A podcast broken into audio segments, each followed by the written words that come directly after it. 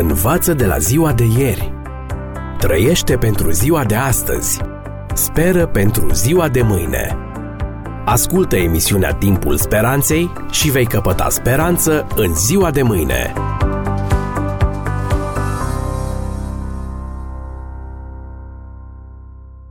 Dragi prieteni, în această ocazie vă invit să analizăm o nouă dilemă creștină.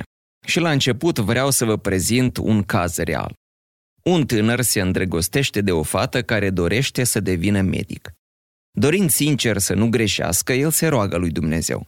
Doamne, dacă este voia ta să mă căsătoresc cu această fată, fă tu în așa fel încât să nu reușească la examenul de admitere la medicină. Acesta va fi pentru mine semnul că este voia ta ca această fată să devină soția mea. Fata pică examenul, iar tânărul este în culmea fericirii, pregătindu-se de căsătorie. Însă, după câteva luni de prietenie sinceră, fata își exprimă din nou dorința de a susține examenul de admitere la facultatea de medicină. Rezultatul? Fata reușește la examen, iar cei doi se despart. Dilema, dragi prieteni, este următoarea. Semnul pe care tânărul l-a cerut lui Dumnezeu a fost înțelept? Când a răspuns Dumnezeu rugăciunii tânărului? Atunci când fata a picat examenul la medicină sau atunci când a reușit la acest examen? Judecând această experiență de viață reală la rece, ne întrebăm, de ce oare acest tânăr a văzut situația doar în alb și negru? Atunci când a cerut un semn de la Dumnezeu, de ce oare tânărul nu a luat în considerare și o altă opțiune? Poate că Dumnezeu ar fi dorit ca cei doi să se căsătorească, dar ca și fata să urmeze medicina. Această a treia opțiune a lipsit cu desăvârșire din viziunea tânărului, iar lucrurile au evoluat într-o direcție cu totul nedorită de cei doi. Această experiență de viață și multe altele de altfel ridică unele întrebări serioase cu privire la eficacitatea semnelor pe care le cerem de la Dumnezeu în anumite împrejurări din viață. Dar mai ales de naștere la întrebări cu privire la înțelepciunea și maturitatea spirituală a celui care cere astfel de semne. Mulți creștini își conduc viața conform teoriei ușilor deschise. În ce constă această teorie? Ne rugăm ca Dumnezeu să ne deschidă o anumită ușă și așteptăm cu răbdare. Dacă ușa, în ghilimele, se deschide, este semn că e voia lui să mergem pe acea cale. Dacă nu se deschide, e semn că voia lui Dumnezeu este alta. Iată un exemplu banal. Doresc să dau examen la facultatea de drept, însă nu am reușit să parcurg decât jumătate din materie. Și atunci mă rog, Doamne, dacă subiectele la examen vor fi din prima jumătate de materie, aceea pe care am parcurs-o, e semn că e voia ta să urmezi dreptul. Dacă nu, înseamnă că nu e voia ta. Dragi prieteni, teoria ușilor deschise uneori funcționează, însă aceasta nu pentru că ar fi o cale agreată de Dumnezeu, ci mai degrabă pentru că el se coboară până la mentalitatea noastră, încă imatură din punct de vedere spiritual, și ne răspunde așa cum am cerut. Însă metoda nu funcționează întotdeauna. Este ușa deschisă un semn al aprobării divine? Dar dacă Dumnezeu dorește ca și eu să depun eforturi pentru ca acea ușă să se deschidă. În cazul exemplului dat mai sus, ar trebui să mă întreb. Nu cumva Dumnezeu dorește ca eu să urmez dreptul doar după ce am parcurs întreaga materie și m-am familiarizat cu domeniul respectiv? Nu cumva El dorește să urmez această carieră după a doua încercare, după ce intenția mea s-a consolidat și am devenit mai conștient de ceea ce doresc să realizez în viață. Pentru unii creștini, Biblia a devenit un gen de loterie, loz în plic sau bilete de papagal. Stând la răscruce de drumuri și neștiind dacă trebuie să continue drumul, luând-o la stânga sau la dreapta, acești credincioși se roagă lui Dumnezeu ca, deschizând Biblia, primul verset pe care li se vor opri ochii să conțină răspunsul la dilema lor. Sunt convins că această metodă poate chiar să funcționeze uneori.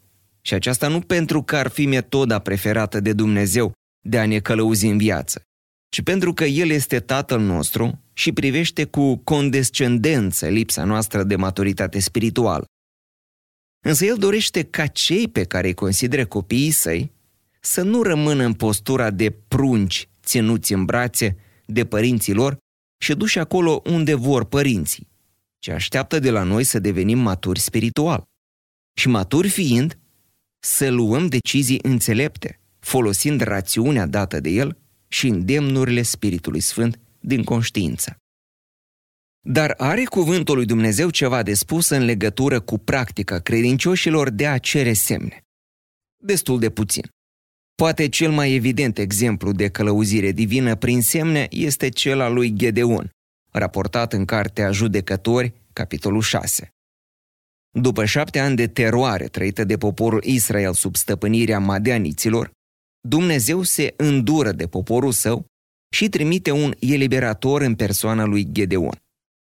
Iată ce spune textul 12. Domnul este cu tine, viteazule.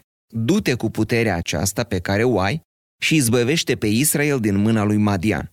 Oare nu te trimit eu? Îi spune îngerul Domnului lui Gedeon. Tânărul Gedeon are însă ezitări. Cine dintre noi nu ar fi avut dacă ar fi fost în locul lui? Și iată ce spune Gedeon în textul 15. Rogu-te, Domnul meu, cu ce să izbăvesc pe Israel? Iată că familia mea este cea mai săracă din Manase și eu sunt cel mai mic din casa tatălui meu. Dumnezeu îi înțelege tânărului Gedeon ezitările și de aceea îl încurajează. Eu voi fi cu tine și vei bate pe Madian ca pe un singur om. Textul 16. În acest punct al dialogului om-Dumnezeu apare răscrucea, dilema. La stânga se deschide calea credinței imature, nedesăvârșite, în timp ce la dreapta, calea credinței mature, profunde. Dacă Gedeon ar fi fost un om pe deplin maturizat spiritual, după ce Dumnezeu l-a asigurat de reușită de plină în demersul de a elibera poporul Israel, ar mai fi cerut el semnele despre care se vorbește în continuare în raportul biblic? Cu siguranță că nu. Atunci se ridică o altă întrebare. Oare semnele cerute de Gedeon și, în general, semnele cerute de noi creștinii au fost semne ale credinței sau ale necredinței? Indiferent care ar fi răspunsul la această întrebare, cert este că Dumnezeu i-a răspuns lui Gedeon la ambele semne, așa cum ceruse. Dar de ce totuși Dumnezeu i-a răspuns în felul acesta lui Gedeon, fără să-l mustre pentru slaba lui credință? Să nu uităm câteva circumstanțe în care a avut loc chemarea lui Gedeon. Prima, stăpânirea madianiților adusese poporul într-o situație disperată. Scriptura spune că, citez, Israel a ajuns foarte nenorocit din pricina lui Madian. Am încheiat citatul. Apoi însuși Gedeon recunoaște că el făcea parte din cea mai săracă familie din seminția lui Manase, iar el era cel mai mic din casa tatălui său, textul 15. A treia circumstanță. Gedeon avea o dilemă spirituală pe care o mărturisește îngerului Domnului. Citez. Rogu-te, Domnul meu, dacă Domnul este cu noi, pentru ce ni s-au întâmplat toate aceste lucruri? Și unde sunt toate minunile acelea pe care ni le istorisesc părinții noștri când spun Nu ne-a scos oare Domnul din Egipt? Acum Domnul ne părăsește și ne dă în mâinile lui Madian. Am încheiat citatul, textul 13.